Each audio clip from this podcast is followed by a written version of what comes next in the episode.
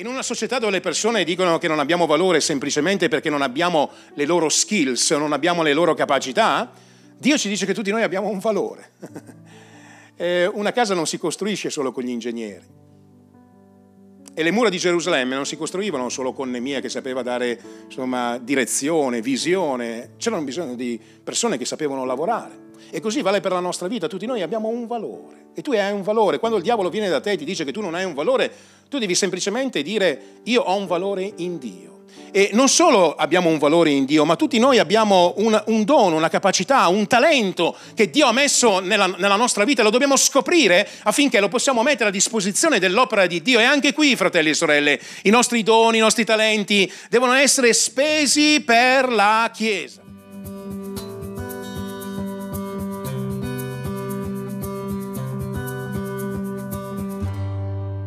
Stamattina voglio portarvi proprio eh, insomma, in questo testo, il capitolo 3 del libro di Nemia. E il titolo di questo messaggio è Accanto, è un titolo che poi comprenderete adesso mentre leggeremo alcuni versetti. Non è il caso che leggiamo tutto il capitolo 3, eh, poi lo leggete a casa, compite a casa come si faceva a scuola, leggere il capitolo 3 e meditare sul capitolo 3 sostanzialmente. E, però vedete che il centro del messaggio lo potremo tranquillamente comprendere. Dal versetto 1 è scritto che Eliasib, sommo sacerdote, si mise al lavoro con i suoi fratelli sacerdoti e insieme costruirono la porta delle pecore, la consacrarono e vi misero i battenti, continuarono a costruire fino alla torre di Mea che consacrarono e fino alla torre di Cananel. Accanto a Eliasib lavoravano degli uomini di Gerico e accanto a loro lavorò Zaccur, figlio di Imri. Fin qui leggiamo la parola di Dio e ci fermiamo in questo momento, ma se voi continuerete a leggere questo capitolo, vi accorgerete che questo capitolo è pieno di tanti nomi e viene ripetuta, li ho contati questa mattina mentre mangiavo la brioche, per dieci volte, dicevo dove era mentre diceva stava sul santuario in mezzo, no, mangiavo una brioche, bevevo il cappuccino e, e, e contavo sostanzialmente questi, questi, queste cose, per ben dieci volte nel capitolo 3 eh, viene ripetuta la parola accanto. Ed è proprio da questa verità che io questa mattina vorrei condividere brevemente quello che è il pensiero dalla parola di Dio affinché possiamo essere incoraggiati a continuare ad essere accanto gli uni agli altri e possiamo continuare a vivere l'unità che il nemico di Dio vorrebbe distruggere in questi tempi in modo particolare. C'era un vecchio detto eh, che, che, veniva utilizzato dai grandi insomma, conquistatori, dividi e impera, non so quanti di voi conoscono questo, questo, detto, e questo era un detto sostanzialmente che conteneva una strategia eh, diabolica ma anche umana allo stesso tempo, che era quella il tentativo di dividere i popoli, le persone, per poter governare. E noi in questo tempo chiaramente stiamo vedendo l'attuazione di questa verità, insomma di questa strategica verità eh, che dà fastidio, potremmo aprire tante parentesi, ma non è il campo nel quale ci stiamo addentrando questa mattina, ma chiaramente quello che è la verità è che il nemico di Dio cercherà sempre di dividere le persone per poter governare le persone.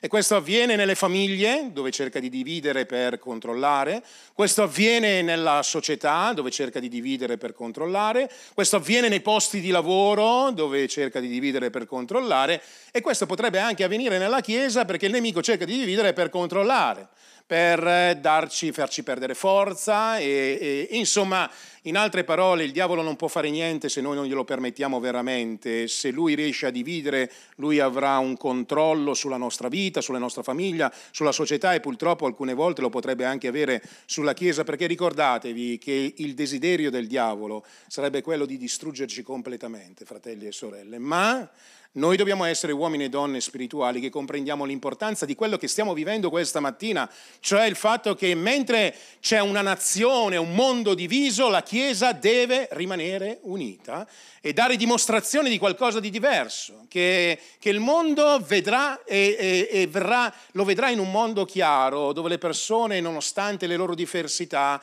di cultura, di opinioni, riescono a rimanere l'uno accanto all'altro all'altro per portare avanti un'opera straordinaria. Per Nemia quest'opera straordinaria era ricostruire le mura di Gerusalemme in 52 giorni. Per noi, fratelli e sorelle, l'opera straordinaria è quella di risplendere in questa nazione affinché le anime possano conoscere Gesù e possiamo vedere la restaurazione delle persone la restaurazione dei matrimoni, la restaurazione della società. Noi abbiamo il messaggio più importante che dobbiamo mai predicare, con tutto rispetto per tutte le altre cose che possono essere condivise. Vedete fratelli e sorelle, noi abbiamo il messaggio dell'Evangelo.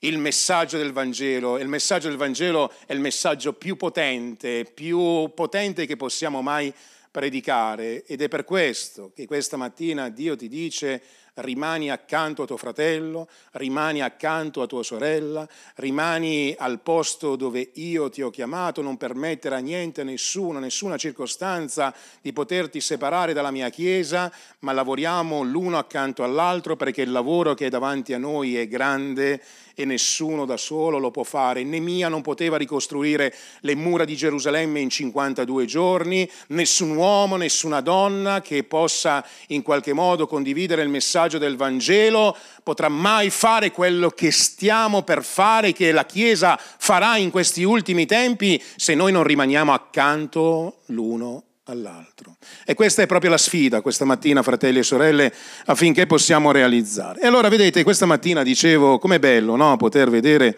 eh, insomma, la Chiesa operare no? insieme, operare e poter vedere l'opera di Dio che, che, avanza, insomma, vedere persone che cantano, persone che incoraggiano, persone che insomma, fanno la loro parte, che pregano, che testimoniano, che profetizzano, tutto quello che è necessario che noi facciamo e vediamo realizzato nella Chiesa, ma non solo nella Chiesa, ma lo dobbiamo vedere realizzato anche là fuori. Ecco perché alcune volte quando sentite, per esempio, che dal pulpito si dice andiamo in quel posto, sarebbe buono poter essere presenti per poter prendere parte insieme, accanto eh, a quello che Dio vuole fare in questi territori, no? anche in quei territori dove effettivamente non c'è una testimonianza e vogliamo incoraggiare ognuno a prenderne, a prenderne, parte. E allora i lavori hanno iniziato per la vita di Nemia, ma quello che vediamo è che Nemia non è solo. E così anche noi come fratelli, come sorelle, come servi del Signore, dobbiamo imparare a lavorare con gli altri, ma dobbiamo anche incoraggiare gli altri a prendere parte al lavoro. E, ehm, e, non si tratta di essere specialisti nella Chiesa, si tratta di mettere la propria disponibilità nella Chiesa, poi Dio mostrerà quello che è nella nostra vita. Mentre noi lavoriamo, verrà fuori quello che sappiamo fare. Mentre riconosceremo i doni, i talenti, le capacità di ognuno, ognuno prenderà parte in quello che è il progetto. Perché, fratelli e sorelle? Perché la prima cosa che vorrei dire è che siamo diversi. E questa è una verità, è inutile che ce la nascondiamo. Noi veniamo da eh, posti diversi, abbiamo culture diverse, abbiamo stati sociali alcune volte diverse. Abbiamo titoli di studio alcune volte che sono diversi in mezzo al popolo di Dio, ma questo non deve creare un problema. È proprio questa la bellezza della Chiesa. Abbiamo colori della pelle alcune volte diversi, abbiamo sicuramente nazionalità diverse in mezzo a noi, ma è per questo che dobbiamo rimanere uniti, perché mentre il mondo caccia quello che non riconosce, noi dobbiamo inglobare, dobbiamo essere inclusivi, dobbiamo essere la Chiesa di Gesù. Ed è per questo che non credo nelle chiese eh, etniche, non perché ce l'abbia con le chiese etniche, ma perché semplicemente credo nel fatto che insieme possiamo lavorare. È bello vedere la chiesa formata da italiani, da africani, da portoghesi, da brasiliani, insomma essere, dobbiamo essere parte di un solo popolo e se qualcuno vi dice ma la vostra chiesa è italiana, che cosa vuol dire? ma la vostra chiesa è africana, che cosa vuol dire? Ma la vostra chiesa è, è brasiliana, ma che cosa vuol dire? Noi siamo la Chiesa di Gesù e all'interno della Chiesa di Gesù ci sono africani, italiani, eh, brasiliani, danesi, insomma nella Chiesa di Gesù ci sono tutti coloro che hanno creduto nella potenza e nel sangue prezioso di Gesù Cristo e siamo diversi. E se voi leggete, fratelli e sorelle, questo capitolo, nel capitolo 3 vi accorgerete che questa è gente diversa. Non è uno studio biblico, quindi non posso entrare in tutti i dettagli, ma troverete qui sacerdoti che lavorano insieme a uomini che, sono, che, vengono da Gerico, troverete i figli di Senac, troverete degli uomini che vengono da Gabaon, troverete dei leviti che sono legati al servizio del Tempio, troverete un gruppo di single, troverete un gruppo invece che è sposato, insomma se guardate Nemia 3 vi accorgerete di una cosa straordinaria, che si può lavorare assieme nonostante le nostre diversità. Si può stare insieme nonostante siamo un po' diversi.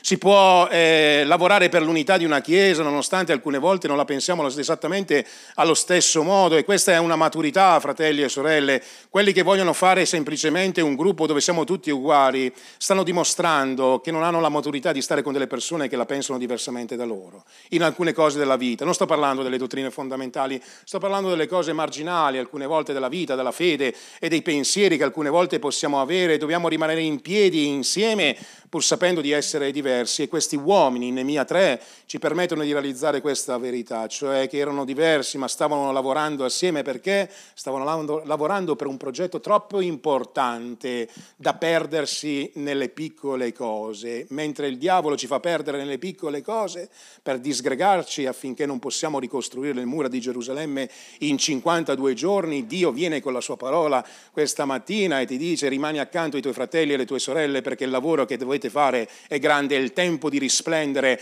è il tempo di ritornare a predicare il Vangelo come mai l'abbiamo fatto e questo è il tempo opportuno, proprio nei momenti difficili, mentre la gente ha paura, mentre la gente eh, torna indietro, noi dobbiamo incominciare e continuare a predicare il Vangelo come mai l'abbiamo fatto e predicando il Vangelo le persone crederanno che Gesù è il Signore e si salveranno. Questo è un tempo nel quale Dio ci farà raccogliere tante anime. C'è qualcuno che vuole dire amen? Ieri testimoniamo una verità per quanto riguarda Cornuda. Abbiamo iniziato Cornuda nel 2019, a gennaio 2019, e siamo andati lì per una famiglia sostanzialmente. Quando abbiamo iniziato ho detto siamo dei pazzi, in effetti eravamo dei pazzi completamente, e abbiamo lavorato per circa un anno, tutto il 2019, eh, vedendo pochissimi risultati. Eh, poche persone venivano in comunità, e poi a un certo punto nel 2020 è venuta la pandemia e io ho cominciato a dire, vabbè, insomma, chiudiamo baracca e burattine e ce ne andiamo a casa, perché adesso dopo la pandemia già erano pochi, cioè, dove ce ne andiamo? Invece è successa una cosa che noi non ci aspettavamo, cioè che quel gruppo, anziché di diminuire, anche perché era difficile diminuire da dove eravamo partiti, eh, anziché diminuire, ha incominciato a crescere. Ha incominciato a crescere, sono aggiunte persone, anime, persone, anime, persone, anime. Ieri abbiamo fatto un culto dove c'erano parecchie persone a Cornuda, grazie a Dio per la grazia di Dio. Parlando di questa cosa, cosa, dicevo, vedete, alcune volte, lo dico a me soprattutto, ma lo dico anche a voi, vedete, alcune volte noi abbiamo i nostri progetti, diciamo le nostre strategie,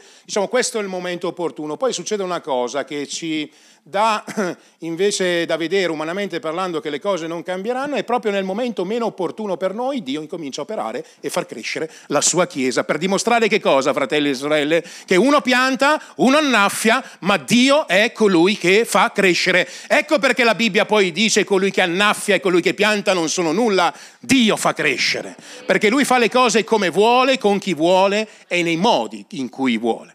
Ed è per questo che questa sera, questa mattina, noi non dobbiamo eh, avere paura di rimanere accanto a una persona, ma dobbiamo rimanere accanto gli uni agli altri, dobbiamo apprezzare quello che l'opera che Dio fa per gli altri e dobbiamo lavorare affinché niente nessuno possa separare quello che Gesù ha acquistato duemila anni fa morendo su una croce l'unità del popolo di Dio, che non va costruita, va conservata. Ecco perché Paolo diceva conservate l'unità dello Spirito, noi non dobbiamo costruire niente per quanto riguarda l'unità, già qualcun altro, il suo nome è Gesù Cristo di Nazareth, l'ha acquistata per noi duemila anni fa sulla croce, noi dobbiamo solo conservare quello che di bello Dio ha fatto e vi posso garantire, guardate fratelli e sorelle, Dio in questa comunità ha fatto delle belle cose.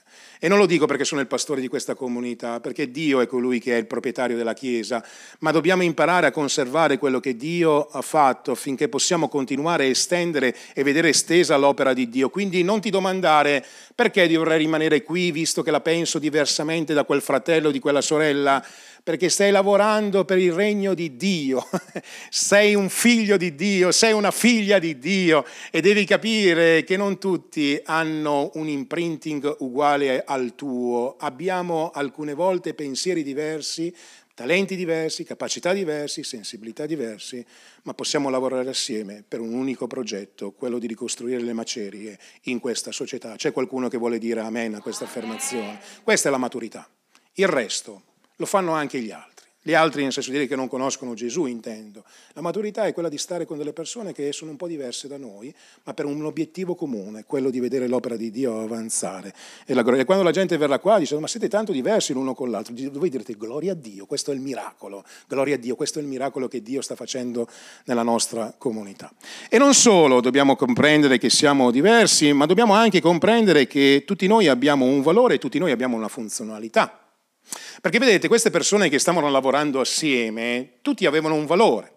E quando la Bibbia riporta i nomi di tutti no, che stanno lavorando, per esempio una cosa che alcune volte mi dispiace dei video è che perché dobbiamo farli in due minuti e non riusciamo a mettere tutti sostanzialmente. Allora guardo e dice quello manca, quello manca, e ne mancano un sacco di persone. Ecco perché forse è il caso, magari anche in futuro, di, di cambiarli no? ogni tanto in modo che tutti si possano vedere insomma, all'interno del video. È vero che noi non dobbiamo vivere per questo, perché poi alla fine è un video con delle altre finalità e la maturità è quella di capire insomma, che non è quello lo scopo di far vedere eh, alcune persone piuttosto che altre, ma lo scopo è quello di invece vedere l'opera di Dio che avanza. Ma detto questo, è bello poter vedere insomma, che ci sono tante tante persone che lavorano, alcune persone lavorano in un modo, alcune persone lavorano in un altro, perché? Perché tutti noi, fratelli e sorelle, abbiamo un valore.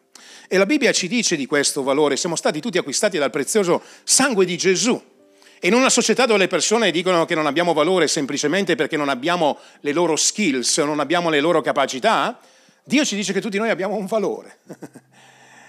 una casa non si costruisce solo con gli ingegneri.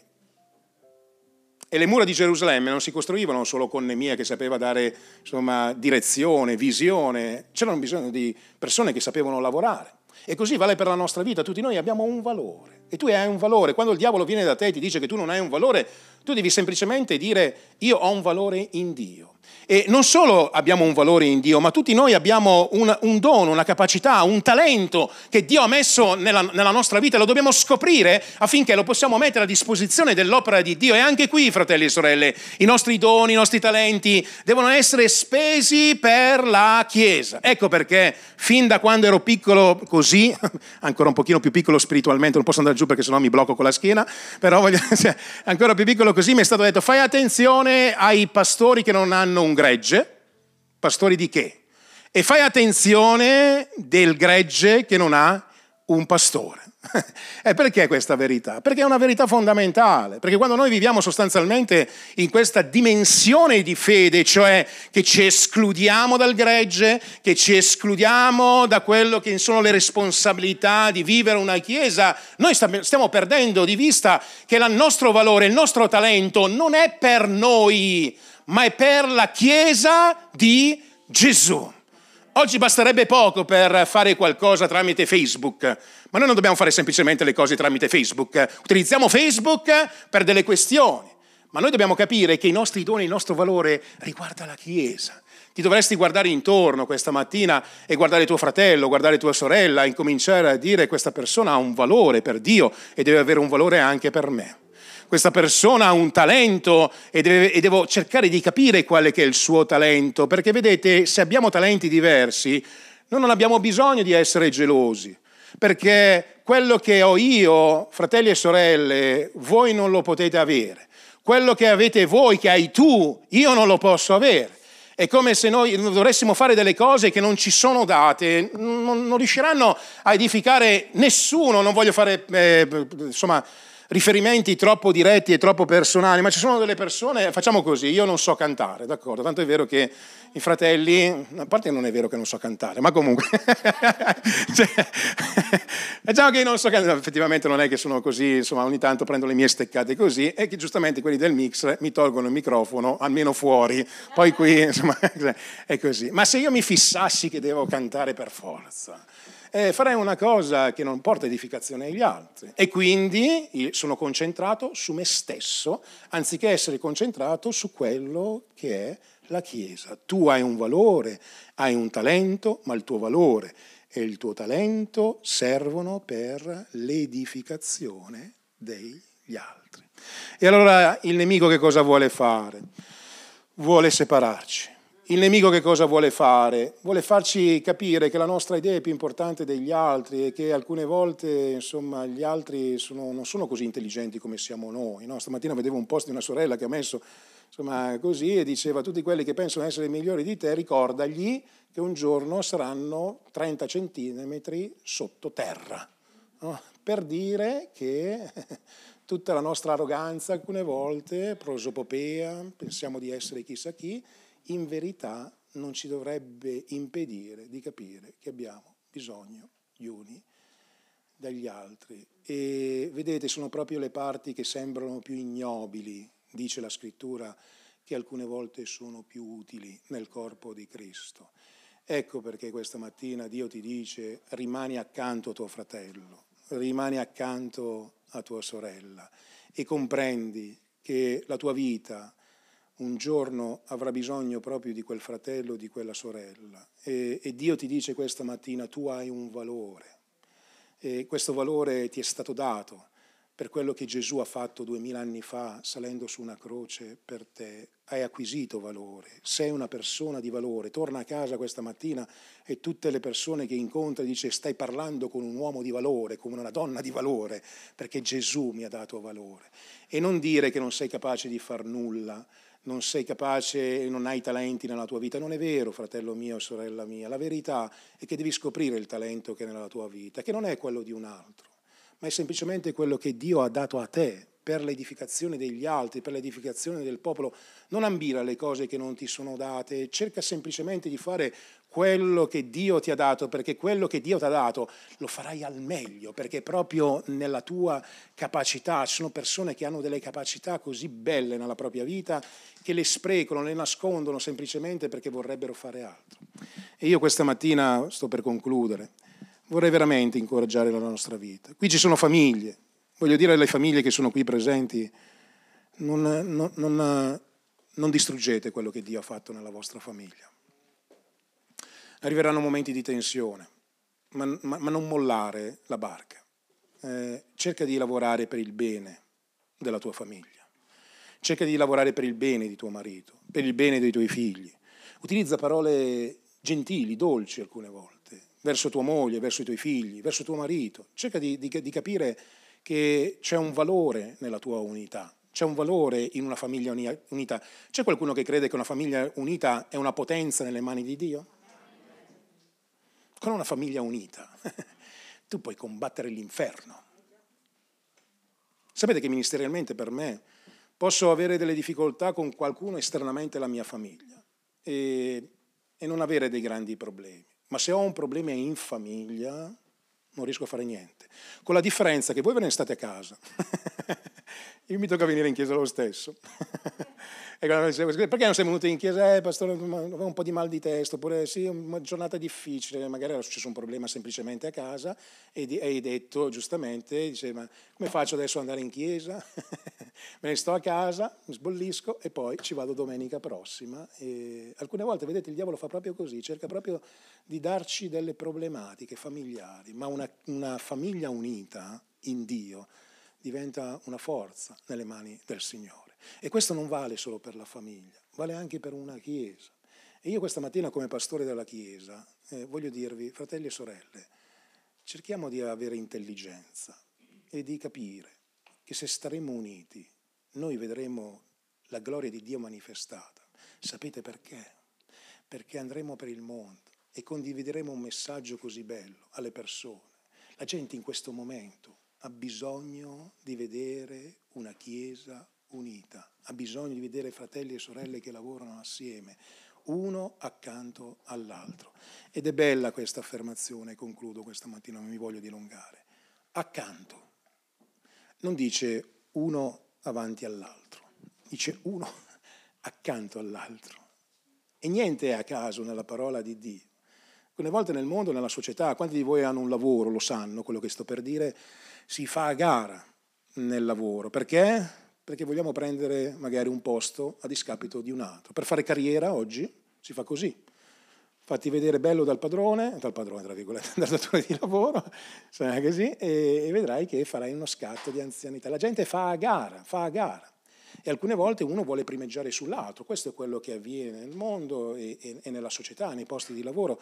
E un giorno Gesù ha guardato i suoi discepoli mentre stavano parlando tra di loro e stavano parlando sostanzialmente del fatto che quando Gesù se ne sarebbe andato, loro litigavano, discepoli di Gesù, per chi avrebbe preso il posto eh, di Gesù. Ma come? È possibile? È come se magari qualcuno dovesse dire, guardate fratelli, ho un mese di vita e, e, e la Chiesa si, si, litiga per dire, ma chi è che fa dopo il pastore, dopo che il pastore Davide se n'è andato?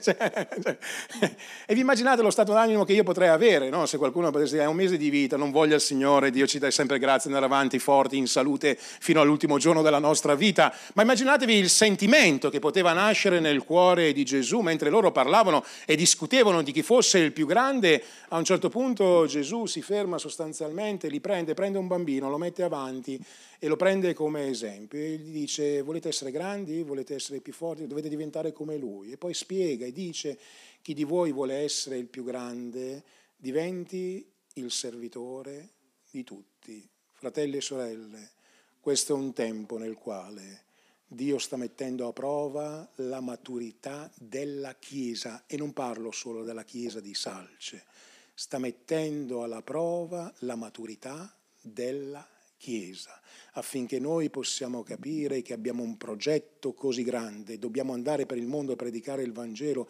dobbiamo risplendere in un modo straordinario, dobbiamo fare la differenza in questa generazione. Gesù sta per ritornare e noi dobbiamo, dobbiamo scendere nelle piazze a predicare il messaggio del Vangelo, ad annunciare quello che Gesù ha fatto di così prezioso e meraviglioso nella nostra vita e non lo possiamo fare frammentati, lo dobbiamo fare uniti, di pari consentimento, sapendo che Dio sarà con noi perché Lui ha detto andate per il mondo e predicate il Vangelo.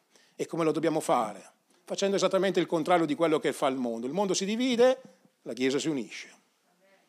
Facendo esattamente il contrario di quello che fa lo spirito di questo presente mondo, dividi e impera, no? noi ci, ci uniamo perché sappiamo che nella forza dell'unità ci sarà la gloria di Dio manifestata come la scrittura ci dice. E dando valore a tutti, fratelli e sorelle.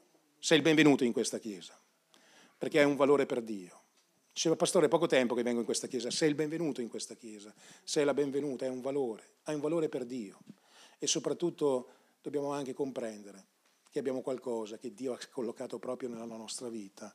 E io non, non, non, mi piace parlare spaventando le persone, non lo voglio fare perché credo che c'è un altro modo per motivare le persone, far capire quello che di buono Dio vuole fare. Io potrei dire non nascondere il tuo talento perché te ne andrai all'inferno, ti vorrei invece dire fai venire fuori il tuo talento, fallo risplendere e vedrai invece quello che Dio farà attraverso quel talento, incomincerai a gioire per vedere quello che il Signore ha fatto anche attraverso la tua vita.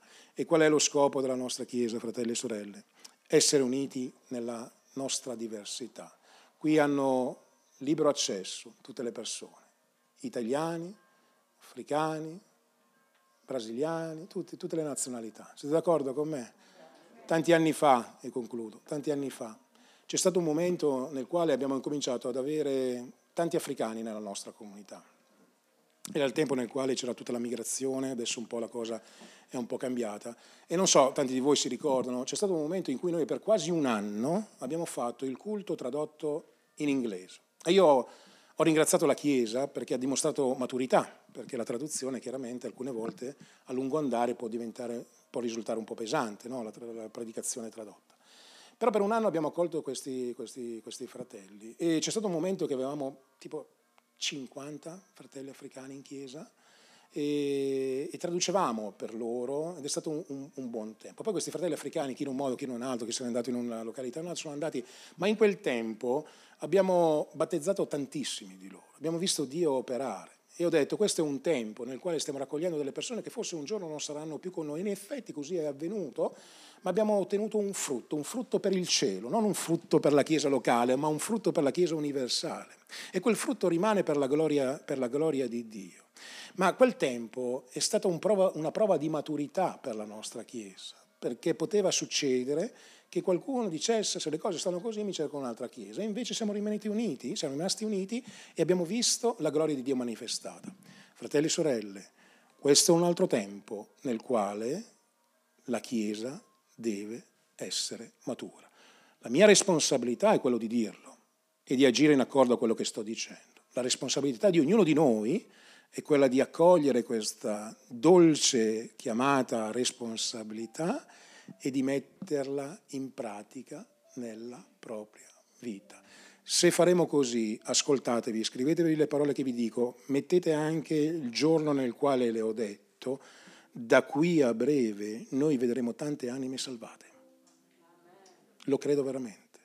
Se rimarremo uniti, se predicheremo il messaggio del Vangelo insieme, se dimostreremo di essere una Chiesa matura, perché non siamo più una Chiesa bambina, non siamo più una Chiesa nascente, abbiamo insomma parecchi anni e dobbiamo capire che adesso dobbiamo prenderci responsabilità nuove perché arriveranno tante persone che non hanno bisogno di sentire le nostre chiacchiere, hanno bisogno di sentire la parola di Dio predicata, hanno bisogno di sentire una Chiesa unita, bisogno di essere persone che quando vanno nelle nostre case, mm, che cosa, che cosa parlano i cristiani quando si ritrovano insieme?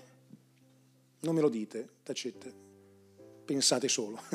Che cosa parlano i cristiani quando si ritrovano insieme? Siate onesti. Che cosa parlano i cristiani quando stanno insieme?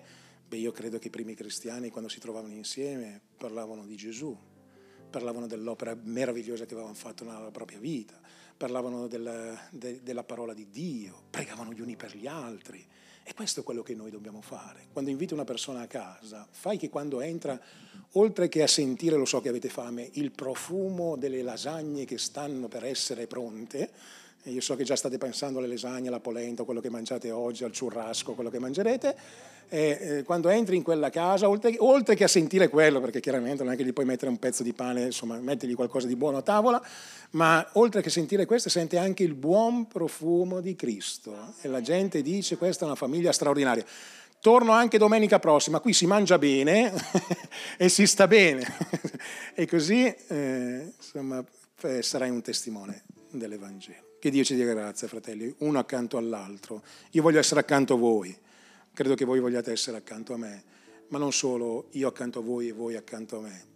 È, importante che noi siamo accanto gli uni agli altri, perché questa è la volontà di Dio. In 52 giorni, Nemia e un esercito di persone hanno fatto un miracolo, hanno ricostruito le mura di Gerusalemme e anche noi vedremo tante anime un giorno ci diremo, ti ricordi quel giorno che era, non ci vedo neanche più, 17 ottobre alle ore 12.05 che il pastore aveva detto questa cosa, da quel giorno quella persona è nata, quella persona si è convertita, quella persona è stata benedetta, quella persona è stata guarita e perché siamo stati assieme e abbiamo creduto nell'Iddio che fa la differenza. Quando la gente verrà in questo luogo dirà ho percepito uno spirito di unità che non, che non trovo in altre parti, ho percepito un amore che non vedo in questa società e si rifugierà in questo luogo per poter attraversare dei momenti e, e ricaricarsi per poter affrontare una settimana che non sarà sempre facile. Voglio pregare per voi questa mattina e chiedere la benedizione di Dio. Alziamoci in piedi, prepariamo un canto